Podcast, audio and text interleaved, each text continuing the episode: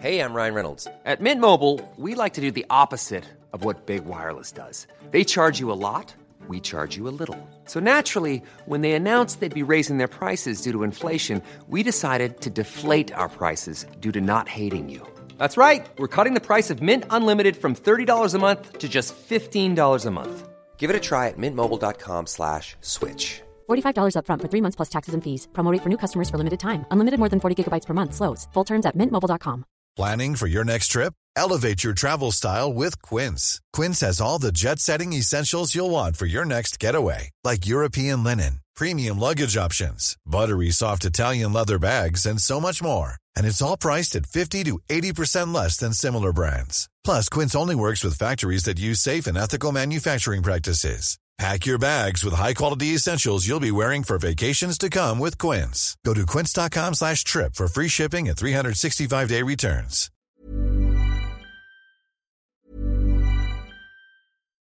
Life is full of what-ifs. Some awesome, like what if AI could fold your laundry? And some, well, less awesome, like what if you have unexpected medical costs? United Healthcare can help get you covered with Health Protector Guard fixed indemnity insurance plans. They supplement your primary plan to help you manage out of pocket costs. No deductibles, no enrollment periods, and especially no more what ifs. Visit uhone.com to find the Health Protector Guard plan for you. Planning for your next trip? Elevate your travel style with Quince. Quince has all the jet setting essentials you'll want for your next getaway, like European linen, premium luggage options, buttery soft Italian leather bags, and so much more. And it's all priced at 50 to 80% less than similar brands. Plus, Quince only works with factories that use safe and ethical manufacturing practices. Pack your bags with high-quality essentials you'll be wearing for vacations to come with Quince. Go to quince.com slash trip for free shipping and 365-day returns. Many of us have those stubborn pounds that seem impossible to lose, no matter how good we eat or how hard we work out. My solution is PlushCare. PlushCare is a leading telehealth provider with doctors who are there for you day and night to partner with you in your weight loss journey. They can prescribe FDA-approved weight loss medications like Wegovy and Zepbound for those who qualify. Plus, they accept most insurance plans. To get started, visit plushcare.com slash weight loss. That's plushcare.com slash weight loss.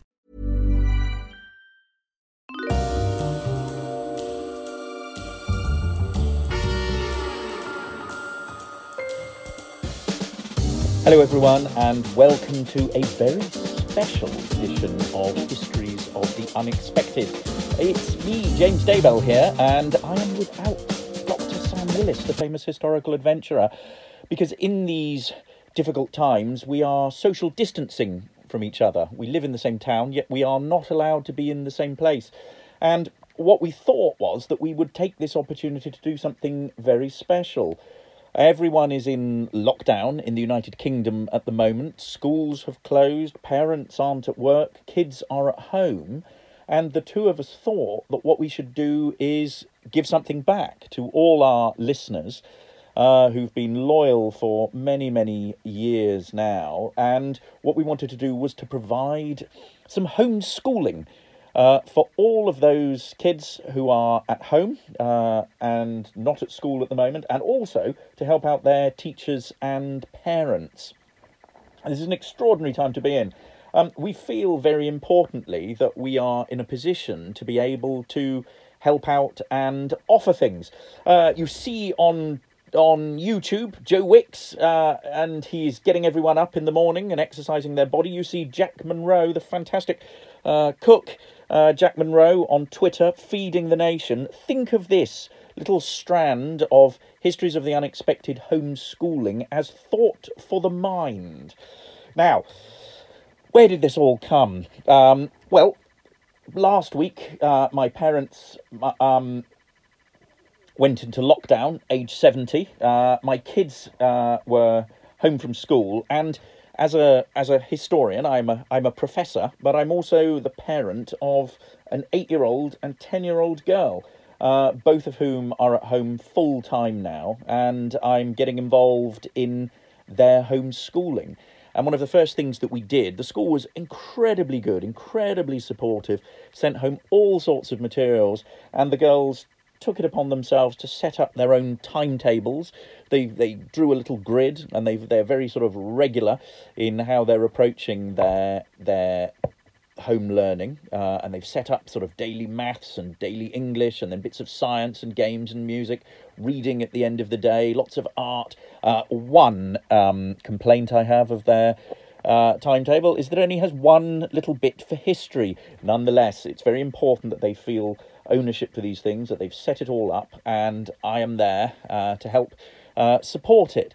And one of the things that I felt was that as a as a parent and as a history professor, um, I could help by offering some kind of sort of material uh, for during this period that people could use uh, either to entertain their children um, about history or sort of resources that they could use or for children themselves uh, to listen to the podcasts. And this is something that I'm going to be doing. Sam is going to be doing something slightly different. Sam is going to be doing something around the media. We are also going to continue doing our regular podcasts, but we felt that we should have two little strands that during this period gave people all sorts of tasters of history and to put it out there. And one of the things that really got me thinking about this was not only, you know, thinking about my own children's education, uh, but also that as a child, what really fired me about history. And I think this opportunity um, to be at home and to take part in our children's uh, education and learning enables us to really begin to think about how we excite them about history. And it was when I was a child that I first got interested in history. And I think there was one person more than any other who got me interested in history, and that was my grandfather. My grandfather was a, a classicist. Um, he left university because the Second World War broke out, so I think he was in his second year. He didn't come back after the war because he had a family. Um, he took a war degree, but he was somebody who had a deep interest in not only ancient history but also um, all sorts of his, history from all sorts of periods. And just talking to him about history was something that got me super interested about it. And I think I can remember back in great, great vividness the museums that I went to. I lived in a place called Hornsey, which is very near uh, York. And York was full of fantastic museums the Castle Museum, the Railway Museum, uh, the the Jorvik Viking Museum, which as a child really you know excited me. Uh, we were also not too far from Hadrian's Wall, and my grandfather, with his interest in ancient history, used to send me weekly postcards um, of from Hadrian's Wall to sort of excite my interest in Roman history. Uh, I had brilliant teachers at school uh, who also, you know, got me very excited uh, about history. Um, not so much into into history books at the time. Uh, I certainly remember TV shows when I was at primary school, things like How We Used to Live, that got me really sort of fired up about history. And also, I remember wonderful uh, history projects uh, that I did, in particular, one about World War II, which involved me interviewing my grandfather. And that's something that I want to. I want to come to in a little bit because I think a super project for kids um, during this time is to start doing an oral history of their own and interviewing their grandparents. I think this is great because it gets them interested in history, the kids themselves, but it also enables us to keep in touch with a very vulnerable generation who are going to be finding themselves on their own at the moment. But I'll tell you a little bit more about that. I think one of the difficulties to move on, one of the difficulties for us at the moment is that we are locked in, and many of the ways in which we consume history tends to take us out of the home. And it tends to take us to school, of course, and school is, is shut down, and teachers are doing a brilliant job to get things online. Uh, my own children's school has been absolutely fantastic. Uh, they're using Google Classroom, there are resources daily, there's contact with teachers. Uh, there was a video for parents last week to tell them exactly what was going to be happening. Uh, it's it's absolutely uh, brilliant. Um, other than that, though, there isn't the sort of regular face to face contact. Um, the other place that children can get history from is museums and heritage sites. Now, of course, they are closed down as well. But what I want to talk about now is a range of resources that are available uh, for people uh, at this time. I mean, firstly, podcasts, and there are a plethora of podcasts out there, including uh, Sam and my Histories of the Unexpected. There are about 120 and counting episodes, and I think we are going to put a lot of material out there over the coming weeks and maybe months. Um, but there's lots of stuff uh, for you to consume. Um, if I were thinking about the age range of our podcasts, I'd say sort of eight years and up. Um, so from about year three and up, although we may be doing some stuff that's suitable for younger kids. Uh, I'm probably going to do something on the Great Fire of London. The Great Fire of London, I went into uh, my daughter's school when she was about six or seven and gave a fantastic class around this using a brilliant digital online reconstruction of 17th century London so the kids can actually see on the screen and view their way as if they're sort of Harry Potter like flying on a broomstick around the around the streets. Um, so podcasts are, are available for you, and where I'll I'll do an episode on on podcasts uh, for you so that you can navigate around there. But History Hit, Dan Snow's History Hit, is a great staple. Uh, if you're interested in art history, Nina Ramirez's Art Detective uh, is also brilliant. So podcasts are a good place to go. Uh, there's lots of freely available content. You may have adverts, uh, but nonetheless, it's um, it's it's good material that's there.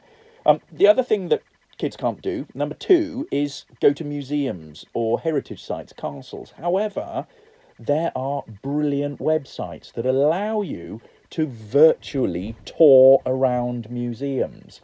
And often with these websites and of, of museums and castles and heritage sites, places like uh, the Mary Rose, for example, you will often find brilliant worksheets designed for kids. So there are activities connected to the site, and I think that's something that you could you can all have a look at. If I were thinking about brilliant sites, um, have a look at Stockholm360.net and Versailles, and there is a 360 degree view of the Hall of Mirrors at the Palace of Versailles. If you click on it and go full screen, you're able to navigate your way around this, and I think it gives kids a real feel for things. Uh, if you go to the Mary Rose website, uh, it enables you to have a look at Tudor history. So you get a sort of potted Tudor history. You can look at society. You can look at all sorts of, all sorts of you know daily life, all sorts of things like that. And there are, if you scroll through to things to make and do, there are all sorts of art activities and science activities, even knitting. You can make a little, um, a little statue of Henry VIII. Uh, who looks very, very grim in this. Uh, and apparently he has a dog called Hatch uh, here. So there are all sorts of things that I think you can you can educate and also entertain uh, the kids and get their creative juices uh, flowing. Um, other great websites are BBC Bitesize, uh, which is brilliant. It's run by the BBC. They're trying to get all sorts of materials online. If you Google bbc.co.uk Bitesize, there are a series of topics that you can look all through all sorts of different periods. So if we have a look here British history, we've got prehistoric, Roman Britain, Anglo Saxons, Vikings, Tudors and Stuarts, Georgians, Victorians, Edwardians, World War One, interwar years, World War Two. There's also world history.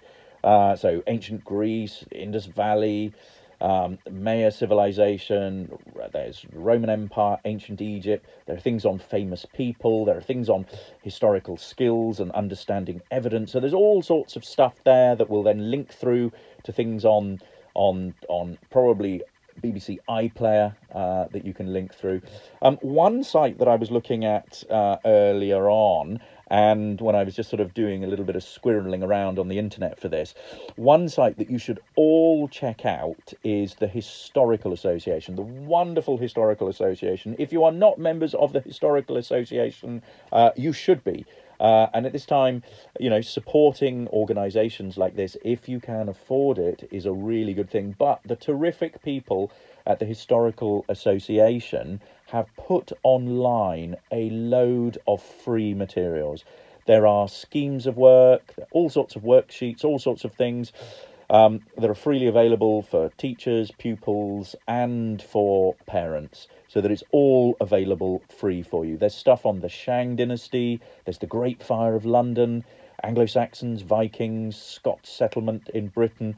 They've also put a lot of their history podcasts online. So, a whole range of subjects on Anglo Saxons, ancient Greeks, uh, the Vikings, there's stuff on Elizabeth I, on George the First and Second, and something on Roman Britain. And also, they say, let us know what you need, whether you're a teacher, parent, member, or just enjoy using our website. We'd love to hear if there are any specific resources or support uh, that might help you further during this challenging period. Get in touch with them. These are terrific people and they are providing this material absolutely free for you. Um, the other thing that I did with my kids um, is because I'm a historian and I love buying books, and they have, anytime they tell me what they're studying in history, a slew of books come through the post. So they've got quite a little history library. But one of the things, if you don't have a large library and libraries are locked down. The internet, of course, is very good, but those books that you do have, those books that have been given as presents over the years and that have been squirreled away here, there, and everywhere, one of the things I did was I got all the kids' books out and organised them in an interesting way so that they, when they came home, they were all there uh, for them to explore and just sort of you know and just sort of get a feel for. And one of the things we're trying to do is to institute daily reading, uh, difficult though that is, uh, daily reading, and having a range of interesting books that they can go to. So not just a, a, sort of fiction book, but an interesting book that they can go to, an interesting history book that they can go to. I think is a really good idea, and they certainly seem to have discovered things that I bought them and they've never actually looked at. Um, I will do a little thing on on brilliant history books. Um, but one of the things that I've really, really enjoyed uh, was Kate Pankhurst's Great Women Who Made History, which my daughters absolutely love. Absolutely love it. Um, and things like that that they can sort of dip into, I think, are really, really important. Um, and we will come back. We will come to back to that in much more detail. Um, one of the things, though, that I remember doing as a kid, as I said earlier, was I remember doing this brilliant project on World War II, and I'd had to keep a diary, World War II diary, and I'd had to do a, a project book that went in it. But one of the things that I remember doing was interviewing my grandfather. My grandfather, who I mentioned earlier on, who was a great historical inspiration for me, fought during uh, the Second World War. And one of the things that really brought the Second World War to life for me was interviewing my grandfather. And at the end of it, I had a this was a time pre uh, pre um, uh, mini discs and and and pre um, compact discs and that kind of thing, um, MP3 files, and I had two cassettes, two tapes, and I built a special um, little box uh, that I put my diary in and I put my workbook in, and then I put two um, two tapes in there and it was his reminiscences of the war. And I think if you are looking for little projects to do with your kids, one of the things that you could do is get them interested in oral history. And of course, you know, kids with grandparents have a really valuable resource of oral history. And one of the things you might do is get your kids to get in touch with their grandparents, talk to their grandparents, and interview them about their past. You know, uh, very few of them will have will have survived and and experienced uh, World War Two.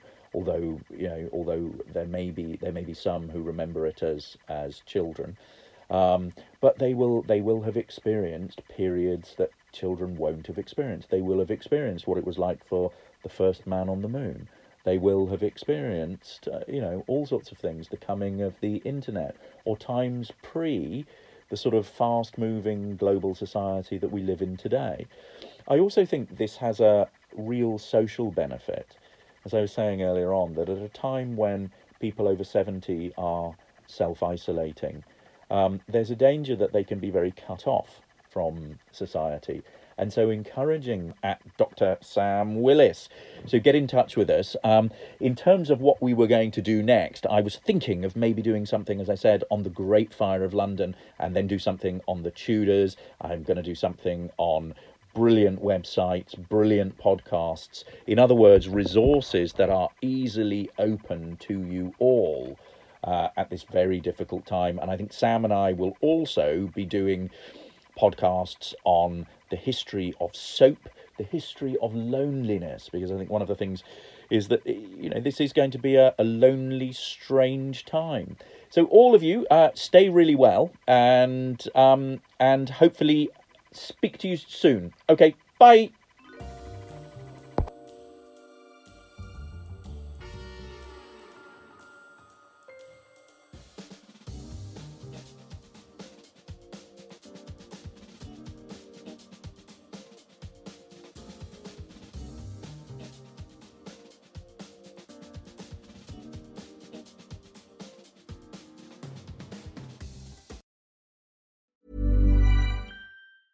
Hey, folks, I'm Marc Maron from the WTF Podcast, and this episode is brought to you by Kleenex Ultra Soft Tissues, your ally to help tackle your allergy symptoms this season. I love the change of seasons, but nobody loves pollen and all those other things floating in the air that make you sneeze during this nice weather. Kleenex Ultra Soft Tissues are hypoallergenic and allergist approved, so fight back against watery eyes and runny noses without worrying about irritating your skin. For this allergy season, grab Kleenex and face allergies head on. Hi, I'm Daniel, founder of Pretty Litter. Did you know cats tend to hide symptoms of sickness and pain? I learned this the hard way after losing my cat, Gingy. So I created Pretty Litter, a health monitoring litter that helps detect early signs of illness by changing colors, saving you money and potentially your cat's life. Pretty Litter is veterinarian developed, and it's the easiest way to keep tabs on your fur baby's health right at home. Go to prettylitter.com and use code ACAST for 20% off your first order and a free cat toy. Terms and conditions apply. See site for details.